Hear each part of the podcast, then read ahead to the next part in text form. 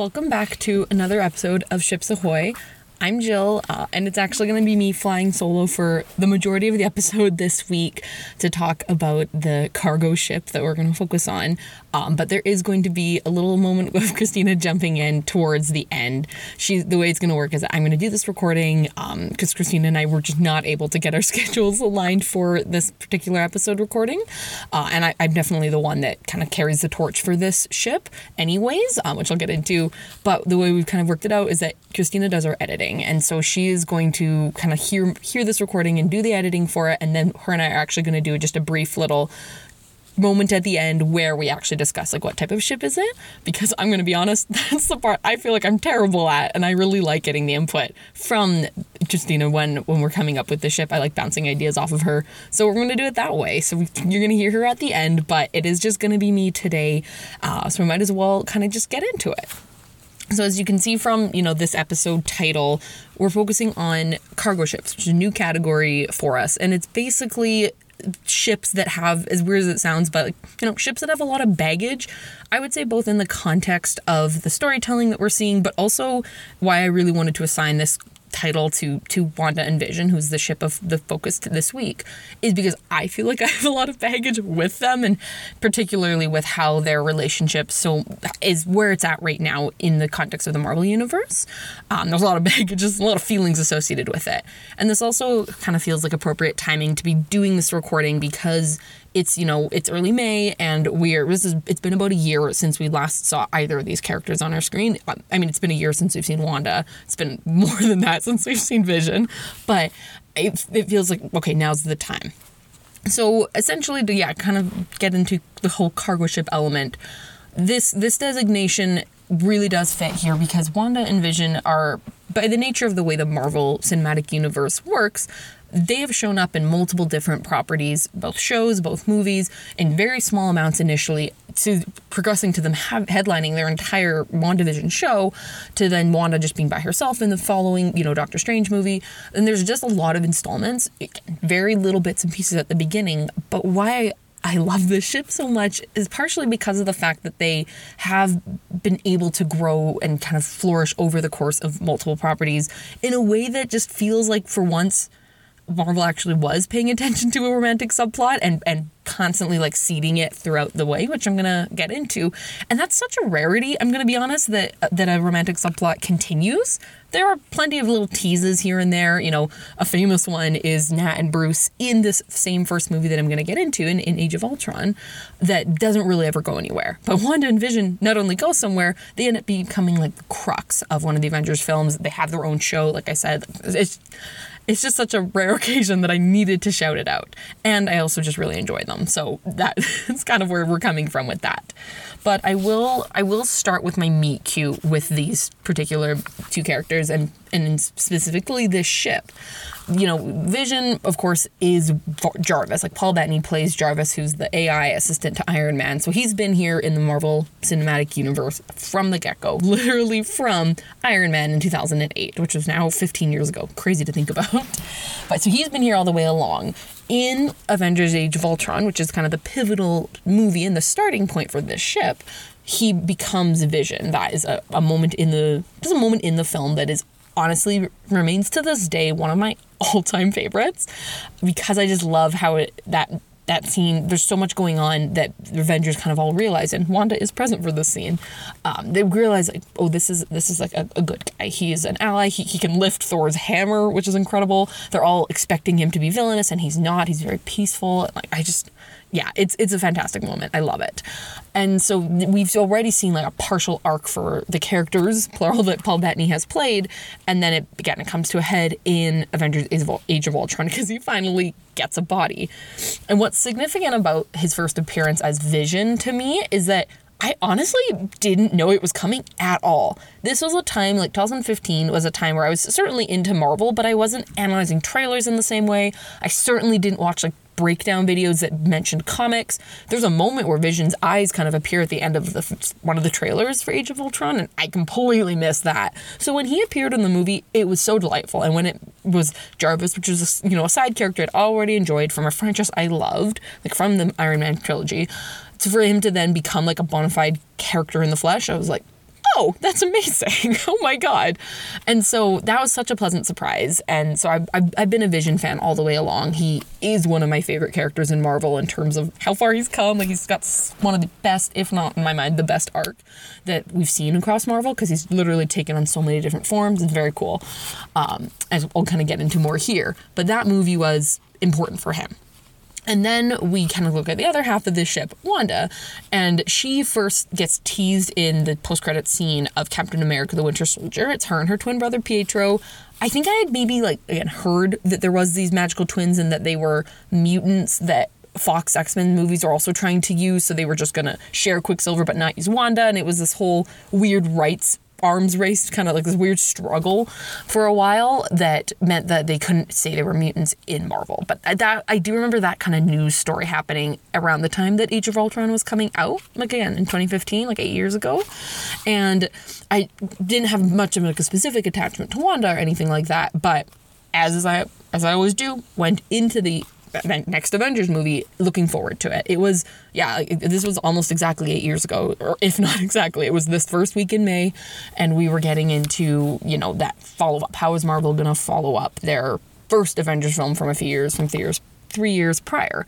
And within this movie, again, you get obviously meet Wanda. She starts out more villainous and transitions over the course of the film into joining the team. There's that kick-ass moment where she Hawkeye gives her a little pep talk, and then she walks out the door in the final battle of Age of Ultron and does that her arm sweep motion where she like using her energy, her power, she knocks out a bunch of the robots. It's great. It's used in the Marvel Studios logo for ages. I think before they updated it, they always use that shot of Wanda. It's fantastic. But the, the crazy part about this, like these two characters, Wanda and Vision, as a ship, is that they they have such small moments in this first movie, so small. And if that's all it was, and it completely died on the vine, which again has happened time and time again across Marvel ships, across lots of other franchises and other movies, ships, and other shows, where there's just like a little bit of connection, and then you think, oh, are they going to do anything with it? And the answer is no. And like, oh, well, I'm disappointed. That wasn't the case here, as we'll get into. But truly, like the, the big definitive moment for Wanda and Vision, and it's really like one of the only moments, is right towards the end of this. Um, the end of this first movie, which is, or this first movie where they're together on screen, which is where, you know, I think Wanda had killed tried to like yank out the heart of Ultron because he had killed her brother, and it was obviously she was grieving that, and she was explaining like this is what it felt like, you know, when when her brother died, and she like crushes Ultron's heart. It's a pretty cool moment. I'm not gonna lie, but in all of this, the floating city of Sokovia, like it's about to be plummeting down to earth and Wanda has accepted her fate. She's like, I think in the rubble on a, a train of some sort, I want to say, like a high speed train, and is not planning to like save herself or do anything. And then you get old Vision flying in, swooping her up in that like bridal style lift, and and then there's this moment where they like the way that the camera kind of like slows for a second, they they look at each other and you kind of like the whole lock eyes thing, and it's so brief, so brief and I it kills me that I actually can't remember if I noticed it on first viewing, but I'm gonna like I'm sure I did because I always look for these types of things, as, as, I'm sure any listener knows, and any of any of my friends and any of my Christina's friends know. Like that's how we think. That's why we made this podcast. So I'm almost positive, if not certain, that I did notice this kind of first look between them that you know hints at something more romantic. Um, but it's wonderful that it's there because it's kind of just starting to plant the seeds. They are certainly not main characters in Age of Ultron. Again, they both kind of come into their own in that film, but it's a movie about the Avengers. There's tons of characters involved. But they just they get this little teeny moment, which prior to that they had a few scenes together but very minimal and they're usually in a group setting. That might actually be their only moment where it's just the two of them. But I, I do remember a line where Wanda's like, I looked into your head and like I saw annihilation and and then Vision like look again because she was when Vision was still like in the cradle and it was getting set up that his organic form was going to be like inhabited by Ultron. I think that's that's what Wanda's referring to, but like that's a line between them, but that's like about it. There is not a lot between them, but this little look at the end, this rescue, like oh, so good. And there's a YouTube video from uh, like the everything everything great about X movie here type of channel. I think it's called Cinema Wins. They talk about this. They literally he'll he'll do little like freeze frames throughout the movies and for the Age of Ultron video, which we'll link to. He literally is like, "Ooh, they're gonna fall in love," and that this like one moment that I'm describing. Um, And why this is even more significant is because at some point in time, I'm assuming either right before Age of Ultron came out or sometime like shortly after, I came to find out that Wanda and Vision have quite a long comics history as a couple. And so I thought, huh, okay, so they are, you know, they are maybe kind of hinting at that. So that helps further. It wasn't it wasn't like in the case of Nat and Bruce, which again I mentioned kind of becomes a thing in this they they, they kiss like it, it happens in this Age of Ultron movie and then really nothing comes of that in any other future appearances. Like there's little mentions here and there and I think Bruce is a little bit sad about that relationship kind of not happening, but it like it doesn't flourish in the way that Wanda and Vision eventually do. And so it's just kind of like a compare and contrast. But Nat and Bruce, as far as you know, also doesn't have like huge comics precedent the way Wanda and Vision do. So I should have known all the way along that Wanda and Vision were probably poised to be a more successful pairing and were more likely to get screen time, which they do. They kind of progressively get more, which I freaking love. But so we go we go from Age of Ultron. Like that's where we're at. One little glance, maybe one or two brief sentences exchanged prior to that, that glance and that rescue, but that's about it. And then you flash forward, you know, a year. It's May of 2016. Aven- I was going to say Avengers Civil War. That's a Freudian slip there. Captain America Civil War comes out, which is one of my all-time favorite Marvel movies. It's at yeah, this moment in time, it's my like second favorite thing in Marvel, but it's my favorite movie. My favorite thing in Marvel is WandaVision, which mm, shouldn't be a surprise that I really like the ship. But in Civil War, there is of course lots going on as well. It's it's perhaps even busier of a movie than Avengers Age of Ultron, but it does take the time to include some small, slow scenes with Wanda and Vision. Like there's the whole paprikash scene where she's kind of confined to the compound and Vision is keeping watch over her because they think Wanda is like a, unfortunately a bit of like a liability right now and like a bad PR thing because she had the whole Lagos incident at the start of that movie where her powers kind of got out of control a little bit, accidentally killed some people. Very sad. Started the whole Sokovia Accords. Like it, there was a big inciting incident. So Wanda is being kind of like kept inside. And Vision's with her and they're kind of cooking and there's a little bit of flirting, but then there's also conversation about, you know, the Mind Stone in Vision's head and how the Mind Stone give, gives Wanda her powers and how there's like a connection between them. And Vision saying how he wants people to see, you know, he wants people to see Wanda as he does. And the, the, it's just a, it's like a single scene, but it accomplishes quite a bit. And in such a busy, like packed movie as Civil War, the fact that they again took time to include it feels promising. And in the time in the moment also felt encouraging. You're thinking hey you know like this could have been cut type of thing. But it didn't because as we'll find out in the next movie it played a big role. And developing it was important on the part of the you know russo brothers who directed that movie and then went on to direct two more appearances of or two more avengers movies but wanda and vision prominently featured in the next one um, and the same writers of um, christopher markus and stephen mcfeely who were writing those movies they clearly prioritized including some re- further developments for Wanda and Vision so that when we see them in the next movie in Infinity War, it makes sense. And it's kind of a continued build. But I, I just I just love that they include that. And and then in Civil War there's more going on in terms of as is the name, characters, Avengers and such being on different sides of this ideological struggle. And Wanda and Vision are on different sides, and as a result, creates a lot of angst, not gonna lie. But one of my absolute favorite moments for them, and I think it's kind of a really like really underrated moment, happens just with Vision, but it's in reference to Wanda. And it's essentially this moment where we're kind of in the aftermath of the the battle between you know the two opposing sides in that movie. Tony and Vision are speaking because Rhodey had been sh- accidentally shot out of the sky by Vision. Turns out Vision was aiming for Falcon. Rhodey is now going to be paralyzed. It's, it's a whole thing. And, and Tony says something to Vision, like to his AI creation, who is now becoming, you know, a humanoid, a synthezoid form, as we'll learn in WandaVision a couple years down the line. But he's talking to him, being like, like what happened or whatever. And Vision because he's like, I became distracted. And and Tony's like, I thought that wasn't even possible.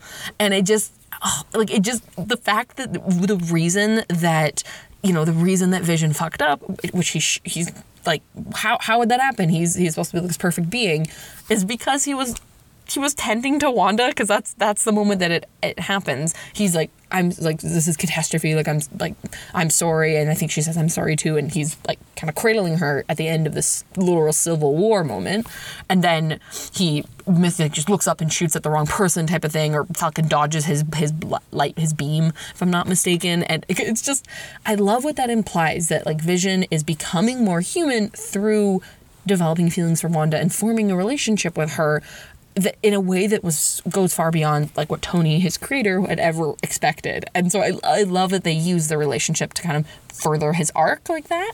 And again, the romantic in me is just like, mm, so good. So like, Civil War just has small, again, similar to Age of Ultron, it's just got small moments, but it's still building like it's still kind of moving moving the ball forward and oh gosh and there's just something about how these these two are often put in scenes together, which further emphasizes that as side characters, their relationship is kind of getting the priority. Like their scenes are like if either of them are in one of these movies, in one of these bigger team up films, most of the time they are together. Which again, romantic subplot person really appreciate that because it you know that screen time is limited. And because of that, the fact that most of their limited screen time is with each other, bodes well, and it and it does. I'm, I think I'm like I'm worried that I'm forgetting something from Civil War. There's you know this whole thing of Wanda saying she can't control her fear, you know their fear only her own, and she kind of like shoves Vision into the floor when Hawkeye comes to join them. But I feel like that happens in timeline. I think that happens before the actual battle battle. I don't remember where they how they part ways at the end of Civil War, and, and, maybe it'll come back to me. But it does kind of segue us into you know flash forward another couple years. This time it's you know April, late April of 2018, and it's now the next Avengers movie. So it's now Infinity War, and we're seeing Wanda and Vision again. And this this one here really like Infinity War. I think really really is the standout for these two as a ship in a way that like feels on the surface like a very bold choice for the writers and directors saying like we are going to make like one of the emotional cruxes of this film be related to this relationship that we have only devoted like small amounts of screen time like very small. I think people have added up like the minutes and it's something ridiculously low like on only less than 20 or something something like that across the previous movie appearances. And but it but it freaking works. I again maybe there's differing opinions on that but I personally believe like I totally bought it. And then on on rewatch of Infinity War, their whole journey in that film is one of the most emotional parts for me, like constantly. Oh gosh. But we can kind of get into it because finally we're getting more for Wanda and Vision. Again, I love love that they progressively get more content. It's like they Marvel knew what they were doing with them, which again does not always happen with romantic subplots. So I like to acknowledge it when it actually is done well. You feel like as a fan who's invested in these two characters and their budding relationship, you feel like you're being rewarded because like, hey, you like these two? Let's give them a couple more scenes in Civil War, and then hey, let's give them some pretty big scenes in you know in Infinity War, and then hey, let's give them a whole freaking show. Like it's just it continues to escalate, which is the opposite of things like our abandoned ships episode. You know, it's the opposite of what happens with Newt and Tina in the Fantastic Beasts series, and why that one was so frustrating as a fan. WandaVision Vision is so rewarding up until you know the very end, which is a whole baggage thing we'll get into in this recording. Um, but it's up up until that stage, it's very rewarding because they're just constantly building. And so Infinity War, it's you know jumps ahead in time. I think in the timeline it's supposed to be about two years after the events of Civil War, if I'm not mistaken. Like it's been a little while. Avengers, some of them are really broken up, as we've seen. Um, and it becomes apparent throughout their one of the first scenes together that Wanda and Vision have been kind of like sneaking out to each other. Wanda's been on the run, like she gets broken out of the raft by um as I'm now I'm remembering, Wanda gets broken out of the raft by the end of Civil War. And we see that Wanda and Vision have been like having little moments, little rendezvous essentially I think they're in Edinburgh. I don't know if they meet up elsewhere or whatnot, but they keep like sneaking out. Like Wanda will will kind of sneak in and out. Vision will kind of sneak in and out of, of working with Tony and things, and it's because they just wanted to like find each other. it's great. And they mention in the movie like it's been a few years of them doing this. And it is a little bit of catch up. Like I know some complaints I've heard people say is that like, wait a second, last time we saw these two, they were just kind of awkwardly flirting in Civil War and now they're basically living together. Like what's happening here? And to that I say, just take it. Okay, just just appreciate that they're actually acknowledging that time has passed and the relationship has progressed, even if we haven't seen it. And what's crazy about all of this too is the fact that when down the line, you know, WandaVision, the show got announced. It hadn't been confirmed initially, but when in the timeline it was going to take place. And a lot of the thought was that it was actually going to be showing the two years that Wanda and Vision basically became like a bona fide couple. I'm really glad that it wasn't because we got a lot richer of a story as a result. But that would have been really cool too to see. Okay, how what was the progression of the relationship in those two years? Are we filling in those gaps essentially? And um, we didn't do that. And we'll we'll get into again what WandaVision actually accomplishes. But this window of time from Civil War to Infinity War is is a kind of a big unknown and you have they're they're asking you the audience as you watched Infinity War and you watch the scenes with Wanda and Vision, they're asking you to kind of buy into the fact that yes, the relationship has progressed, they have prioritized each other, and it's really lovely, and it makes the rest of their scenes work in the movie. I feel, but essentially, you see evolution in the form of like Vision taking on a human form sometimes so that they can kind of engage with each other in public, which is nice, um, and not be regarded as you know uh, being being a problem, and having, they can just be looked at as like normal people. They don't have to be like tracked down as Wanda on the run, and they like the, the little moment right before the big fight scene happens is them preparing to part ways. I think they're looking at train times, and and then what was it like? Vision's like, you know, what if I like, what if I, I missed that train? And then Wanda's like, oh, I get the next one. He's like, what if I missed that train? What if I missed all the trains? And she's talking about, you know, I, you know, you gave Stark your word, and he's like, I'd rather give it to you. And he's he gets all nervous, and he's like, I'm, I'm he's like, Wanda, for two years you've stolen these moments, and he's like, I'm, I'm gonna say it. I think it works. And she's like, yeah, it works, and it's so lovely. And so he wants her to stay and and like them to kind of stay together. And then in that moment, he gets like uh, oh no, he doesn't get stabbed. Wanda sees on the TV screen like over Vision's shoulder that like New York New York was attacked, Tony's missing. And that moment is so heartbreaking because Vision's like or or not if, you know, I overstepped and I just I feel so bad for the man. I'm like, "Oh my gosh, that's so like oh, he feels like he like took a risk and it's being shot down, but in reality, it's really just that he, you know, he's he's asking at a time that en- ends up being inopportune because they're literally about to get attacked. But even then, you know, you go into this fight. The whole fight is Wanda trying to protect him, and at one point in time, Vision's like, "Go! You're like, gotta get out of here." And she's like, "You asked me to stay. I'm staying." Like she's she's with him the whole time. It's wonderful, and for their scenes from here progress into okay they're saved by the Avengers, you know, or the I should say the subset of the Avengers. They go back to Avengers headquarters they recognize that Vision is a target in this movie from Thanos. You know, he wants all the Infinity Stones. Vision has the Mind Stone, and Thanos is, you know, what he's gonna have to kill Vision. That's kind of the thing, and they're trying to work out what's the way in which they can prevent that from happening. Vision himself, being the nobleman that he is, talks about how you know I, he's like, I've been thinking about how, you know, we could probably destroy this with a similar energy signature or like something that was made from the same molecular structure. He's getting into some terms, basically saying like Wanda has powers from the Mind Stone. He has the Mind Stone. He thinks she can destroy it. And, and she's like, that's too high a price. And he's like, only you would have to pay it. And it's this moment of she's like, that, you know, like, we're not talking about this. This is not an option. Captain America jumps in being like, we don't trade lives, vision. So it leads to them figuring out, okay, we need another solution. And it leads to the tie-in of all the all the Wakandans, which I really, really appreciate. That was a very smooth integration. But it's basically like, hey, who can do this? Who can solve this problem? Let's try to check out, you know, Shuri and Wakanda Cap knows these people from the events of Civil War. Like, it's really good writing. It's made by the same, again, these movies are made by the same people, so it all does really track. But it, it, basically makes it so that Wanda, you realize that, like, again, Wanda and Vision are kind of hidden, like, prominent characters in this Avengers movie, this massive movie with so many things going on.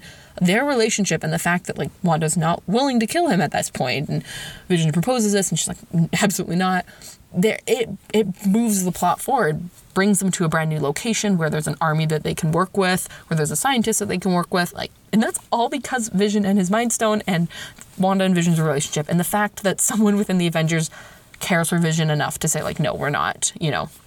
We're not just killing you. We're not just sacrificing you. We're not letting you sacrifice yourself like and that the relationship has progressed to such a point that like she that this is like a real point of discussion for them. Like I, mm, so rich. And again, I, I can't emphasize enough how how little screen time is actually devoted to them, even across these three movies so far. Whew. And so we, we get to we get to the scene with Shuri, who whom I love. She's also one of my favorite characters in terms of her arc. But we get to a scene where she's kind of proposing, I, you know, I think we can solve this problem. I think we can get all the best parts of, like, say, they mentioned earlier that, you know, Vision's made up of a lot of things. And one of his, just, I'm not gonna lie, that's why I love him. He's so cool. He's got such a cool backstory and in, a, in a makeup. Like, it's so interesting. Um, but they're saying, like, you know, maybe the best parts of Vision can be preserved if we take out the Mind Stone. And Shuri's like, yeah, I think I can do it, but it's gonna take time. So then that's when the whole Wakandan army starts, you know being being teaming up with the Avengers essentially to def- they're really defending Vision. Like that's basically what the whole start of the third act battle is, which is again crazy. It's Vision. He's such a minor character initially, and he becomes so important to this film in so many ways. And all of this, you know, becomes a thing of Wanda waiting in the whole lab as Shuri's working on Vision. The battle is starting on the fields of Wakanda, and Wanda's hanging out there, not engaging in the battle because her role is to the second the Mind Stone is out of vision, like successfully separated from him, she's supposed to like blow it up, destroy it. But you know the the team that Thanos is working with, cleverly, I'll be honest, tries to draw out Wanda to leave Vision unprotected and defenseless.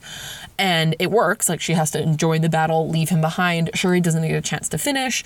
It's a whole like she doesn't get to solve the problem. The Mind Stone is definitely still in Vision battle is escalating, and we basically everything kind of devolves to a point where they genuinely are losing. Like the Avengers are losing.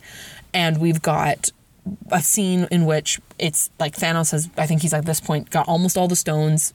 Yeah, at this point he does. He literally has all the stones except for the time, the Mind Stone, which is the very last one he needs, like on the back of his palm to complete his six stone Infinity Gauntlet. And Wanda and Vision are, you know, they're there in those in the forest. It's this moment of Vision being like, "We are out of time," like, and explaining like there's this recognition that she like Wanda needs to do the thing. She needs to she needs to kill him. Like she needs to blow up that stone. Like the fate, literal fate of the universe is in her hands. She's the only one powerful enough to do it. And so she does. And it's like so she does, and it's so beautiful and so sad, and the music is so good. And there's this lines of dialogue between the two of them, particularly from Vision, as he's like getting destroyed is like I'm like getting emotional even thinking about it because it's so good. Again, so powerful in such a short amount of time. But it's basically him saying like, you know, you know, like I, you could never hurt me. Like I just feel you. And as he's about to be destroyed, he's like, I love you. And it's just so sweet. And Wanda's like crying and like exerting herself to the fullest extent to destroy the Mind Stone with one hand and fend off Thanos with five Infinity Stones on the other hand. This was an indication, by the way, that anyone that didn't think Wanda was like a powerful character was like, she's pretty powerful. Look at what she's doing. She's literally dealing with all of the Infinity Stones by herself right now. But she does it, and it's so sad and so hor- horrifying. You get this like big yellow explosion because the Mind Stone breaks apart, and she succeeds, and it's so upsetting. And that prick Thanos is like, ah, oh, you know, you know, it's I've been there too. I had to like kill my daughter. It's very sad, but you know, there's no now is no time for like mourning or something like that. Actually, there's like no time at all, and he uses the Mind Stone to reverse, to rewind time, to bring Vision back together for like one second, and then horribly grabs him by the neck and like completely rips the Mind Stone out of his head, puts it in his gauntlet, kills Vision. He's at this gray, horrible looking, lifeless form. So sad. Like it's so it's like Wanda finally went through all of this only for it to completely be a moot point. Like pff, rough the end of the movie is Wanda hanging kind of over, or I should say, the end of her part of the movie is Wanda over Vision's lifeless form, the gray form with a gaping hole in his head, which will come back in WandaVision. Oh my god. And and then as like looking people have said that she basically looks almost like at peace or relieved when she blips because she gets kind of gets the dust. She gets roped into the, the half of the universe disappears with thanos' snap. And she kind of like looks up and breathes like an ex she has like an exhale as she kind of looks up as she's over like leaning cradling vision and and then turns to dust. And it's it's people have read that as and i like this interpretation honestly that she's relieved that she's also going to because losing him was so devastating and it's just like oh, yeah, that's that's tough. But that whole sequence is so emotional and so effective, and it's truly like the crux of the film. It's the final Infinity Stone, and I just go back to this being such a bold choice to assign that significance to these two characters that have barely had any screen time, but I don't think a second of it has been wasted. And that, that economic storytelling is something that I find really admirable for writers and like for, for filmmakers. I'm like, wow, look at you guys go. Like I bought into this completely. They've barely had any screen time.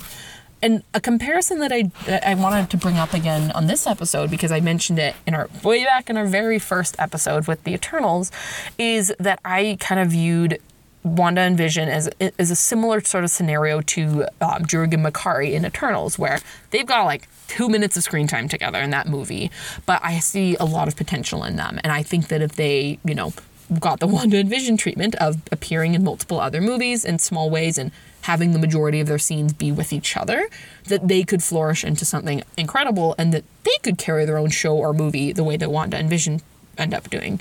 And so I, I like those comparisons, but let's like Wanda and Vision did it first. I want more Druig and Makkari, but like that's not the focus of this episode, but I did want to just tie that back in again because it is an interesting scenario in which like the chemistry and the the writing is so effective in such limited screen time that you are happy to see more of them. It's not like oh too much of a good thing. Like you are really appreciating getting to learn more about them. With Wanda and Vision, we then move into, you know, another year later. It's Avengers Endgame time. It's, you know, late April of 2019 one of my biggest qualms with Marvel is that Vision, like Paul Bettany, is not at all in Endgame. Um, and I get why, like he then he needs to play a role in WandaVision, but I'm just really sad because it means that he's not listed in the credits of this movie when almost everyone else in the MCU is. Like truly almost everyone else, whether it's because of their appearance in the final battle or their appearance at Tony Stark's funeral, spoiler. Um, but Vision's not. And he's like one Paul Bettany's one of the OG people in the MCU he's one of the only people still in the MCU from, you know, going from event like Iron Man 2008, like I said, up until now. And I was really sad that he wasn't in the like big culmination film because the story didn't make it work that way, and so that's too bad. But there's there's not a whole ton to say about Wanda and Vision in this story because Wanda herself only appears in the final battle because she was blipped. But again, the moments that Wanda appears are all still linked to Vision. Like her her big moment of kind of taking Thanos one on one is she's like, You took everything from me. And obviously what that's implying is that moment that I just talked about in Infinity War. So and that's when she's like at her most powerful in terms of basically almost defeating Thanos solo. Like very impressive. and then another, you know, another scene that we get with with Wanda, like another small like a smaller scene with her after Tony's funeral in Endgame is her talking to Clint and Clint them both kind of saying like how you know, he's like, I wish there was a way we could tell them that, you know, that, that we won. Because he's referring to Natasha, who who died earlier in Endgame, and then obviously he's also referring to Vision, who died in Infinity War. And, you know, Wanda doesn't even like Vision's not even mentioned by name in Endgame, but because it's been established already that most of Wanda's arc, most of her scenes have been with him so far, which again, some people might say is a bad thing, I think is really beautiful. Um, it, it's clear that that's what she's talking about, and she's like, they know, like it's it's it's great. And that's where we leave her in Endgame. And so we go from there, you know, again, this is the story of this podcast is that these characters they just have had small moments here and there, appearances in team up films at this point four times over for Wanda. Vision has three team up film appearances in relation to her, but we get into the acknowledgement that Wanda and Vision there have been rumblings about this that you know there was going to be a new streaming service for Disney put Disney Plus, you know, take your cast your mind back to, you know, late 2018 to early 2019, talking about how Disney's going to do this streaming service, Marvel is going to start doing shows that are made by the same people that make movies and that they're actually going to be linked. And one of the shows that they're going to do was about, you know, Vision and Wanda. And eventually it's called WandaVision. And I mentioned earlier that at the time that this was kind of hitting the trades and was being announced, we didn't know when this story was going to take place. The assumption was, like I said, that it was going to be kind of covering the time period where they kind of fell in love between Civil War and Infinity War. So imagine my delight then and surprise that come, you know, San Diego Comic Con 2019, so just a few months after Endgame and, you know, that, that moment where Wanda acknowledges you know, that Vision probably knows that they won and she's she's lost him and he's not in the movie, like I just said. It gets confirmed that WandaVision, the show that's starring them, is going to be taking place post Endgame. And I think at that point in time, I was, what? Like, so does that mean like, are what? How are we bringing him back? Like, I'm immediately interested and kind of like, okay. So now, and is this pushing the story forward as opposed to like doing more of a prequel, like filling in the gaps type of thing? I love that. I, there's so much mystery surrounding Vision's inclusion in this show. You've got me hooked. So right off the bat, I was I was destined to love WandaVision, like just destined, and the existence of the show kind of further solidified my affection for it because we get what we get is just so incredible. It's essentially we get an entire nine episode series taking place again. Now we're fast forwarding another year and a half. This is 20 this is 2021 January. It's Marvel's been shuttered for a year and a half because of COVID, because of their natural break anyways. We're starting a brand new era of Marvel and Wanda and Vision are the ones to kick it off. So we get a show featuring side characters as the leads, which is already unheard of in Marvel and so delightful and something that I'm actually really happy that they've started to do in the last few years is bring side characters to the forefront. And we get such a unique and nuanced and emotional story about Wanda kind of coming to terms with the grief of having lost Vision amongst many other people in her life and realizing that despite like, how powerful she is, she can't keep him and she can't like keep this life that she tries to create with him via this sitcom reality, which is kind of the structure of this show. Is she in all her sadness ends up actually inadvertently enslaving a town and it kind of having them live out her sitcom dreams and visions with her and then she recreates vision using her own chaos magic and it's again indicates how powerful she is.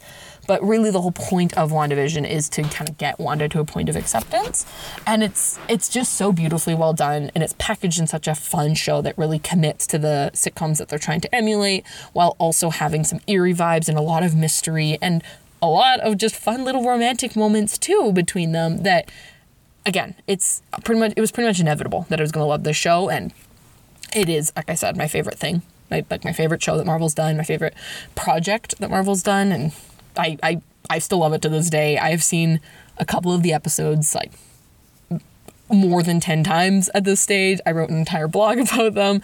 I like I, I just love that show. And I what I kind of want to just mention here because there's just some cute stuff is I, I want to kind of get into a few of their fun little more domestic moments because it's the first time that we really get to luxuriate in those, especially in the early episodes of WandaVision. We get to see them just being a married couple, like hosting Vision's boss for dinner, and we get to see little flirty moments between them. We get to see them having, you know, a trying to fit in in the world like being a new couple and seeing what that's what that's like recognizing that they are kind of unusual as like a witch and as a synthezoid and we get to then see them become parents which is really lovely. And we get truly one of my favorite small quiet moments between them um, when when their twins are born where Wanda like has the the first child I think if I remember correctly, they don't know that they're having twins, of course.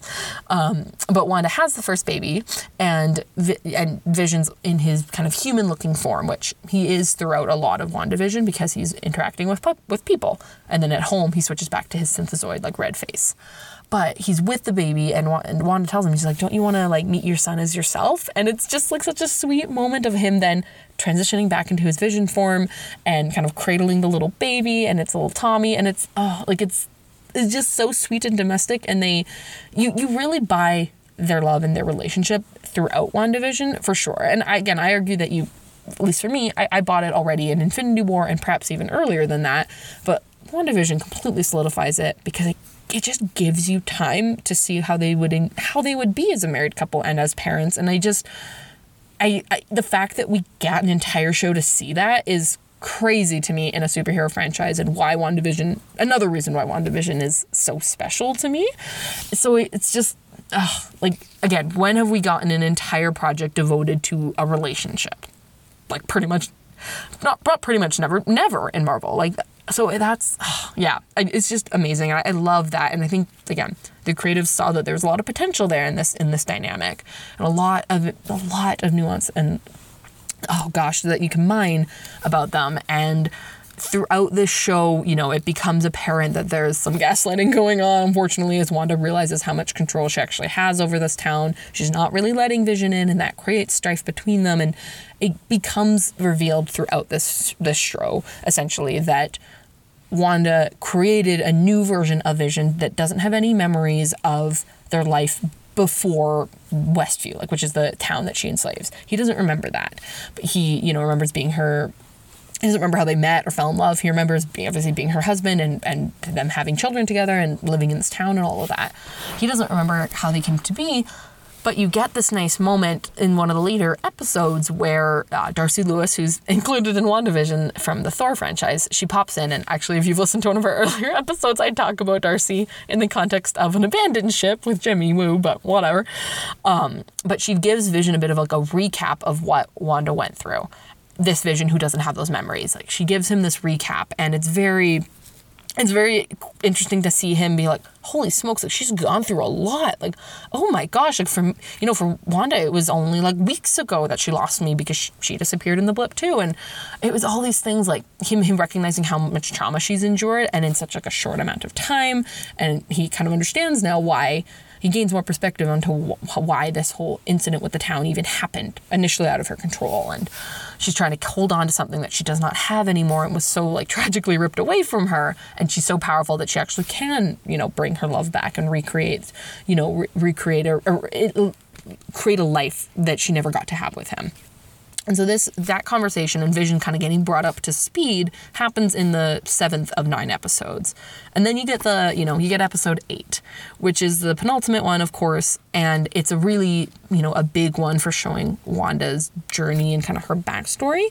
But because it's more of a flashback episode, it includes a lot more like emotionally significant moments that lead that lead to Wanda being so upset that she creates this town and or that she creates this this hex around the town and whew, like there's there's a moment that you see which I think I, I'm really glad that they included in this kind of flashback episode. There's a moment that's meant to take place sometime I sometime after the events of Age of Ultron. It's in the Avengers compound. Wanda and Vision are, are that kind of shows a little bit of a bonding moment. But I think like for if, if you had watched all these movies that I've already talked about, and if you watched all, you know, all of WandaVision up to this point, and you for some reason still didn't buy that Wanda and Vision were in love and that like why they even got together in the first place, I think if you watch this scene, this flashback scene at Avengers Compound, there's no denying at that point. Like makes sense why they're together and why she fell in love with him. And it's it's talking about, you know, it's Wanda seeking comfort from sitcoms, which is a theme throughout the show. But she is in this moment in time really, really grieving her brother. It's very fresh. That's her one of her biggest losses in her life. It's the most recent one for sure. Her parents perished, which we also saw in this episode when she was younger. But now she has like fought with the Avengers, but just lost her brother, who was her, her twin. Like it's very, obviously, a very big deal for her. And Vision kind of comes in and is able and is able by just being himself, by being like an amazing synthezoid, like being this just amazing character. He ends being so insightful and wise that he's able to provide her with kind of a different way of thinking about loss that she never had and being able to be present with her and comfort her without ever like overstepping or making it all about him or anything. Like it's just it's so magnificent. And it, this is the line that he says is just really making the rounds on Twitter once it happened, which is, you know, he tells her, you know, what but what is grief if not love persevering? And he's describing, you know, that he's basically reframing her loss in a way that I think really does help her heal and move on. And there have been so many people online saying the same thing about their own lives. They're like, that line really helped me. And I'm like, that's so wonderful. Of course it came from Vision. He's the best. But I actually really, really enjoy the line that he has to Wanda right before this big famous line where he's talking about, you know, I've, you know, I've never experienced loss because I've never had like a loved one to lose. And at that point in time, they're not, you know, in love yet, but it it's so poignant to see him say this at this moment because, you know, from like then on out, they are in love and they it becomes the whole thing and it's oh and it further hammers home why the loss of vision in Infinity War was so devastating to Wanda. Like it makes sense. It wasn't an overreaction on her part. It wasn't an unbelievable romance. Like it all works. And I just mm, WandaVision as a show makes Infinity War a lot more emotional for me to watch. Like it was already effective, but have, I remember rewatching Infinity War the night before the WandaVision finale. So a few days after this moment had happened in episode eight. And I was a mess. I was like, whoa, that is, whew, this is already a good, you know, already a good dynamic in this movie, in this movie, and now with all the added context of the show, and in particular this kind of flashback that showed when they first fell in love, like, God, crying buckets. Like it, was just. Mm. So I, I think like WandaVision does a fantastic job of capitalizing on everything that came before over the course of this, you know, multi movie journey as side characters and really made them deserving of being leads in this show. And in the end of this show, we get, you know, the final episode. We see Wanda and Vision kind of forgive each other. It in terms of like Wanda not telling him when she found out that she was in control and Vision being like, yeah, no, it's okay. They're working together to save their save all the people, to save their their children. It's a great team up. There's a lot of action, which is unusual for the show and was kind of a departure. But it was still fun. Like I have no qualms with that. But what really is the it's really the kicker in the episode nine, like in the finale of WandaVision, is just everything that comes with the like denouement essentially. It's not it's not even it's just like the emotional climax of this film is her Wanda having to accept that she can't keep this reality in place. She needs to let go of these children that she's created and bonded with. She definitely needs to let go of Vision. And she's gonna have to do it all in one fell swoop, which is so sad, and then free all these people. Like that's the right thing to do. And you've spent nine episodes watching this journey, so it, it makes sense. But this whole beautiful extended sequence, um, which starts with Wanda and Vision in the like chaos of the town square where all the action with Agatha and Hayward and all these other villains and things have happened, you get Wanda and Vision walking home with their kids, and you get this this beautiful extended musical sequence of the score is Christoph Beck's score, and this moment is fantastic. But you you just get like it's I. I have a lot of attachment to this this particular sequence in this show because I start crying essentially like first time I watched it I started crying this the second that Vision's like you know I know you'll set everything right you know just not for us. And then like should we set should we head home? And it becomes apparent in that moment that you know this journey that Wanda's been on has brought her to a point where like she's she's ready to let go. And like it's crazy. It's like they oh they've done so much work over the course of the show to to make you believe that she's gotten there and that so you feel so sad for her. And Vision's so calm and understanding about it all and like oh, and he's so intuitive and they say goodbye to their children and if you get a little bit more adorable moments of them being parents and oh.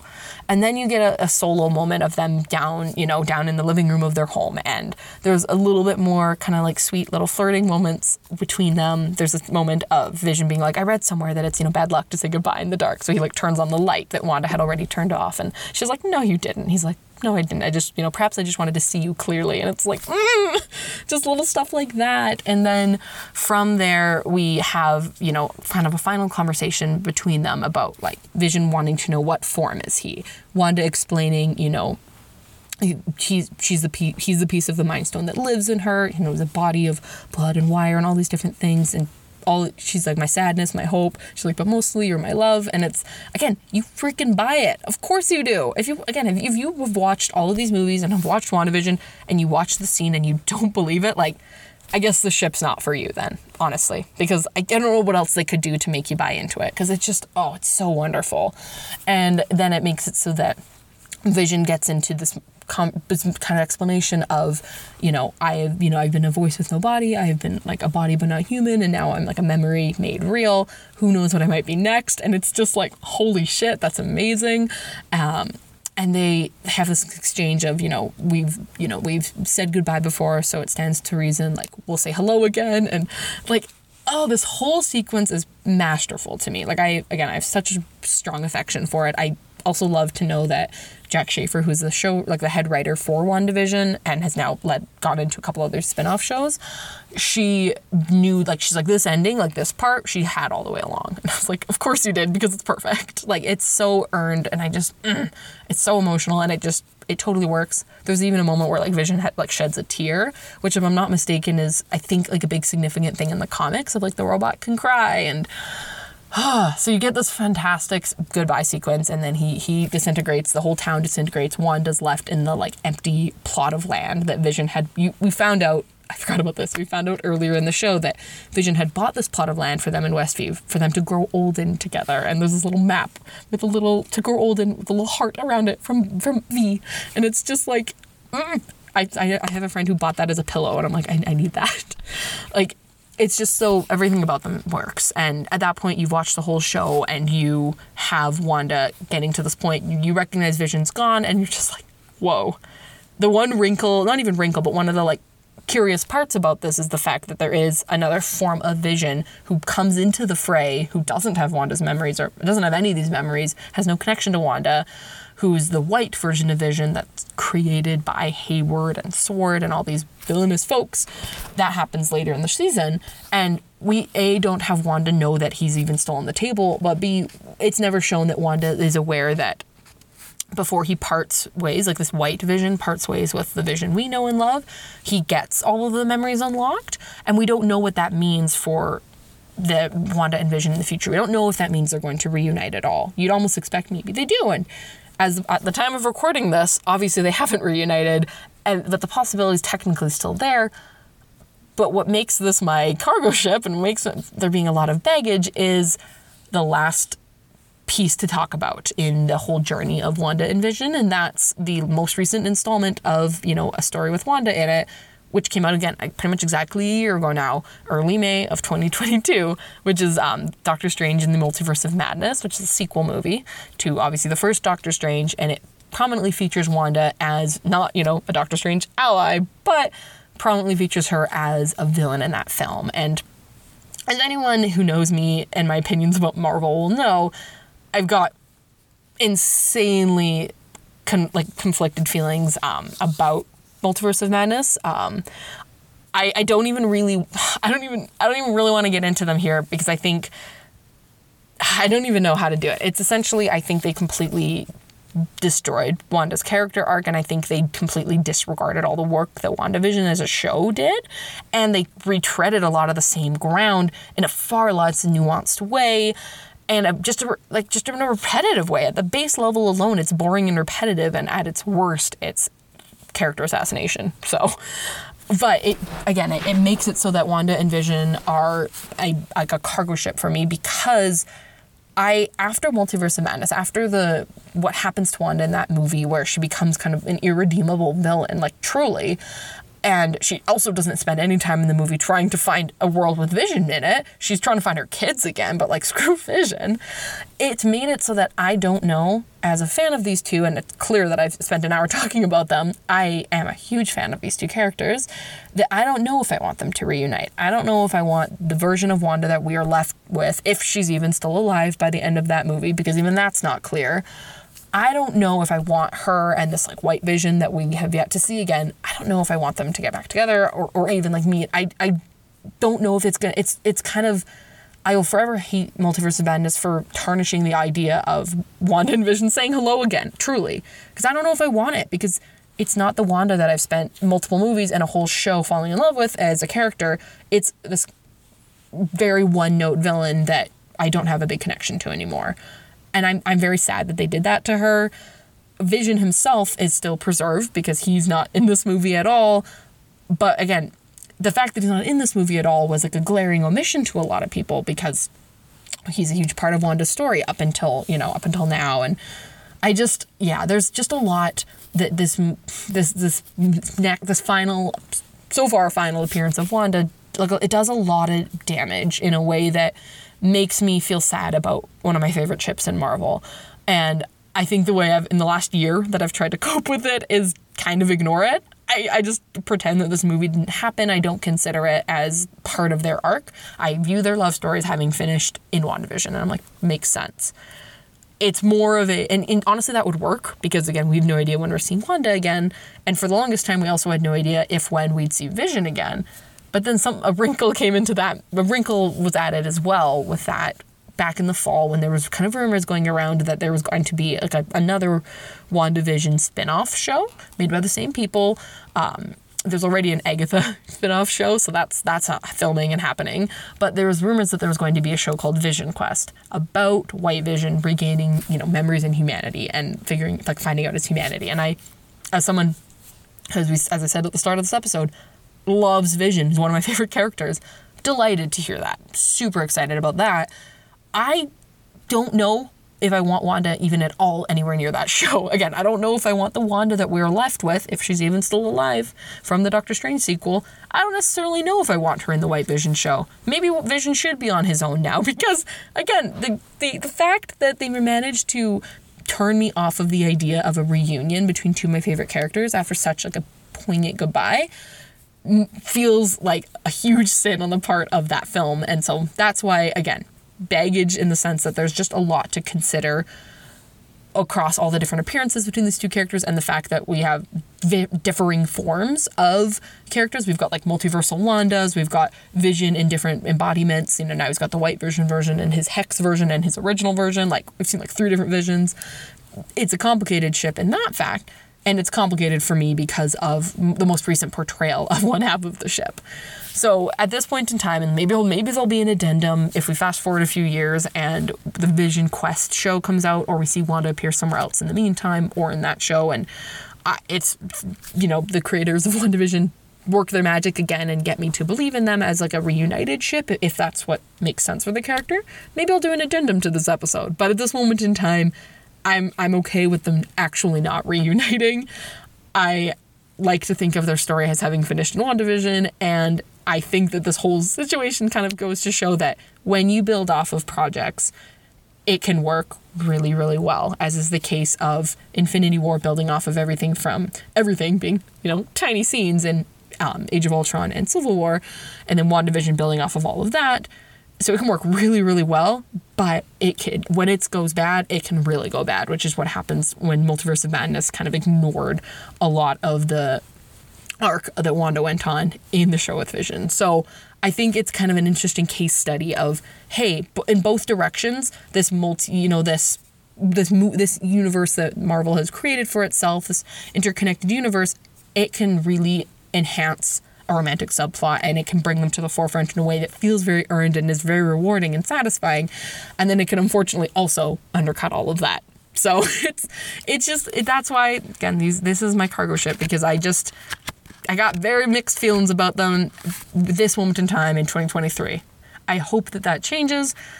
And if it never does, then I will just cast my mind back to 2021 when I felt amazing about them as a, as a ship. So that's where I will leave it here. And then I'm going to f- jump into the future with, you know, when Christina and I can record our what type of ship is this. But that's where I'll leave it for now. Thank you for sitting with me on on this solo episode. I was a little nervous to start it, but I once kind of got into talking about this ship, I realized I'm like, there's a lot to get into.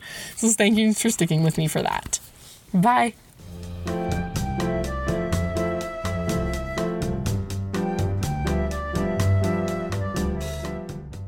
Welcome back to this last little section of episode 9 of Ships Ahoy. I am now finally joined by Christina Yay! again. Hey! I'm here. Yay, thanks Welcome for being back. to another episode of Ships Ahoy. Not really, though, just a just portion of Ships part. Ahoy. Just me. Yeah. to, to the what ship is it parts of Ships Ahoy. Exactly. The tr- I, I honestly really appreciate you doing this section with me because I I think no. it would just be painful for listeners for me to just struggle through like trying to generate ideas for myself on the spot. So honestly, I've I've missed it. Like when I was listening to you, I because I dutifully listened to your entire recording when I was editing. Um, like I I kind of missed being on there because you said some things and I was like, oh, that's such a good point. But then I realized I wasn't reacting in real time. That's so fair. It's not it's not recorded. Yeah. no, it's not the same. It's not the same. I was like, I could record myself an overlay, but that'd be weird. So. that is that would be some fancy editing if you got to that. Point. I know it's too much for me, guys. I'm not I'm not an editing expert. We're not that all. fancy. Okay, so well, Jill, I've done my research. Yes. I've done my homework. I listened to your recording in full again. It made me feel the feels for Wanda and Vision, even though like personally I don't feel strongly about yeah, them in general. Say, they did a good job. They weren't a big one for you, yeah. So I have been thinking about it. Okay. About my answer to what type of ship they are, mm-hmm. and I guess I cheat a little bit in this one because I had some lead up time and it's not like our spontaneous. That's that's true. You could think about it more. Uh-huh. Um, but I've been thinking because you were talking a lot about you know how they're always like present, they're always there, but they're kind of like it's like a slow moving ship, but it's a ship, like it's a strong ship. Yeah. So I was thinking like a naval steamship. You know, mm. like if you think back to the mm. early old ones. Yeah. They're like they're old fashioned because they're old. Yeah. And they're big and they're slow, but they're in the right hands they can be really valuable and powerful. You know, like back in their era, they were very powerful ships. Yeah. Um, and they're also like they're kind of clunky. So like if you try to steer them in a different direction, things kind of go haywire. And I think that's kind of what happened with like um, Doctor Strange, Mm. Yeah. where it's like now you know you were going like northbound on your ship, and then all of a sudden you're like, oh no, we're gonna like do like a ninety degree Yeah, big force pivot. turn. and it Yeah. just it just doesn't work. Like it, it creates a lot of ripples. It's not clean. Um, it displaces a lot of other things. Yeah. So yeah. Oh, I love. So as you could tell, I've had time to think about that. You I'm have, and this is exactly what I wanted because that is so good. And it also, as you were saying, like the fact that it's like an older type of ship, it, it- that fits as well, even in the context of Wanda and Vision having like their show starting back in like the fifties, sixties Yeah. era. Like we're going back. Yeah. Like, we're just they're they're more like quaint antique type of a ship anyway, just in general because they lean into that in their show. Ooh, I really like that, and I really like. do? I, I appreciate the comparison at the end of like if you try to like take it off course, it's really obvious and it's You totally it's very displace it, yeah. disruptive, which is what happened. I also part of the the reason why I wanted it to be a steamship Mm-hmm. is because like Vision is like very is he's like mostly machine, and so Yeah. I thought like a steamship was very like it, it- I thought of steampunk, and I was like it's just very mechanical, and Yeah. so yeah. I like So it. that's why I was like, oh, it must be a steamship. I think, and I, I think it does speak to their their like resiliency as a ship too, like in the ship in the figurative oh yeah, sense. they're but strong. for sure, Mm-hmm. They're big and they're strong and like, but they're so slow, but they can carry like a fleet, you know. So I, um, I, oh, I still, I actually, f- I forgot to say this in the episode, and I want to get it on the record here because it speaks to like just like the slow aspect. I feel, Mm-hmm. I just remember this ship stands out to me for waiting for so long for it to come back, essentially, because I'd be like, okay. Mm-hmm. Gotta wait like at least a year for like another couple scenes, and gotta wait another Right. year or two for another couple scenes. And I remember watching some set footage from Infinity War in like 2017, like a full year before that movie came out, and a full year since we'd seen Wanda and Vision, and it was like them. It was Vision looking like Paul Bettany, like looking like a human, as he is in their first scene in Infinity War. And it's when they're like in the apartment in Edinburgh and they're kissing, and I'm like, oh, we get a kiss, and I was like so excited, and I literally spent a year waiting for that, but also was like, why doesn't he look like Vision? Is this like just a rehearsal? Like, and then it totally Right. totally ended up being incorporated into the plot, and even more so in WandaVision. But I was like, so many questions, but so much excitement just from this like one teeny grainy like passerby on the street footage of this like bedroom window in Edinburgh. Like I was, yeah, you caught a glimpse. Yeah, and the, I was like, the, the steamship, and you were like, oh, there, You know it's gonna be good. Like, It's in it's gonna be distance. huge, right? Yeah, yeah, it's gonna be oh, a big one. Oh, great. Oh, they're they're so great. I'm like doing my homework of like I recorded this like a week ago, and so then listening to my episode again to refresh for today's little Yeah. addendum. I was like. Yeah, they're good. They're really good. Like they're such a rarity in terms of again them just being seeded throughout multiple projects and then actually having a payoff. Like, ugh. Other Exactly. than ignoring that last movie, but you know the rest of it, just good stuff. But I think I think that's everything. Then honestly. I think that's it. I think that covers it. Well, Thank you for coming back. I'm glad I was able to join in for the last portion at least. Much Um, appreciated. So one last question: What is Yes. is does WandaVision? Do they have a ship name? Because I'm always curious. I see. I because the show ended up just merging their names. I've always just referred to them as WandaVision, like one word. yeah. And that's I don't know if they've got. I think that's probably what it is. I don't think they have a ship name beyond that, and I could be wrong on that. But That's a shame. yeah, Just that's curious. it works Because if I knew the their ship name, I would put it on my like in my mental image of I see. steamship. But that's I okay. see. That's just put one right. SS WandaVision. It's fine. All right. All right. Well, thank you for listening to another episode of Ships Ahoy. We'll catch you guys another time. Bye. Bye.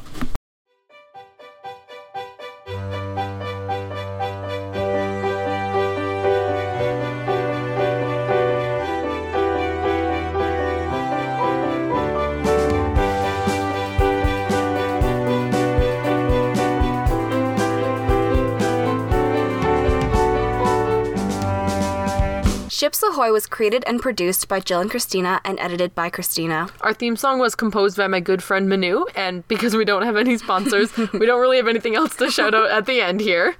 We're always open to suggestions on new episodes, so if you have any ideas, give us a shout on Instagram.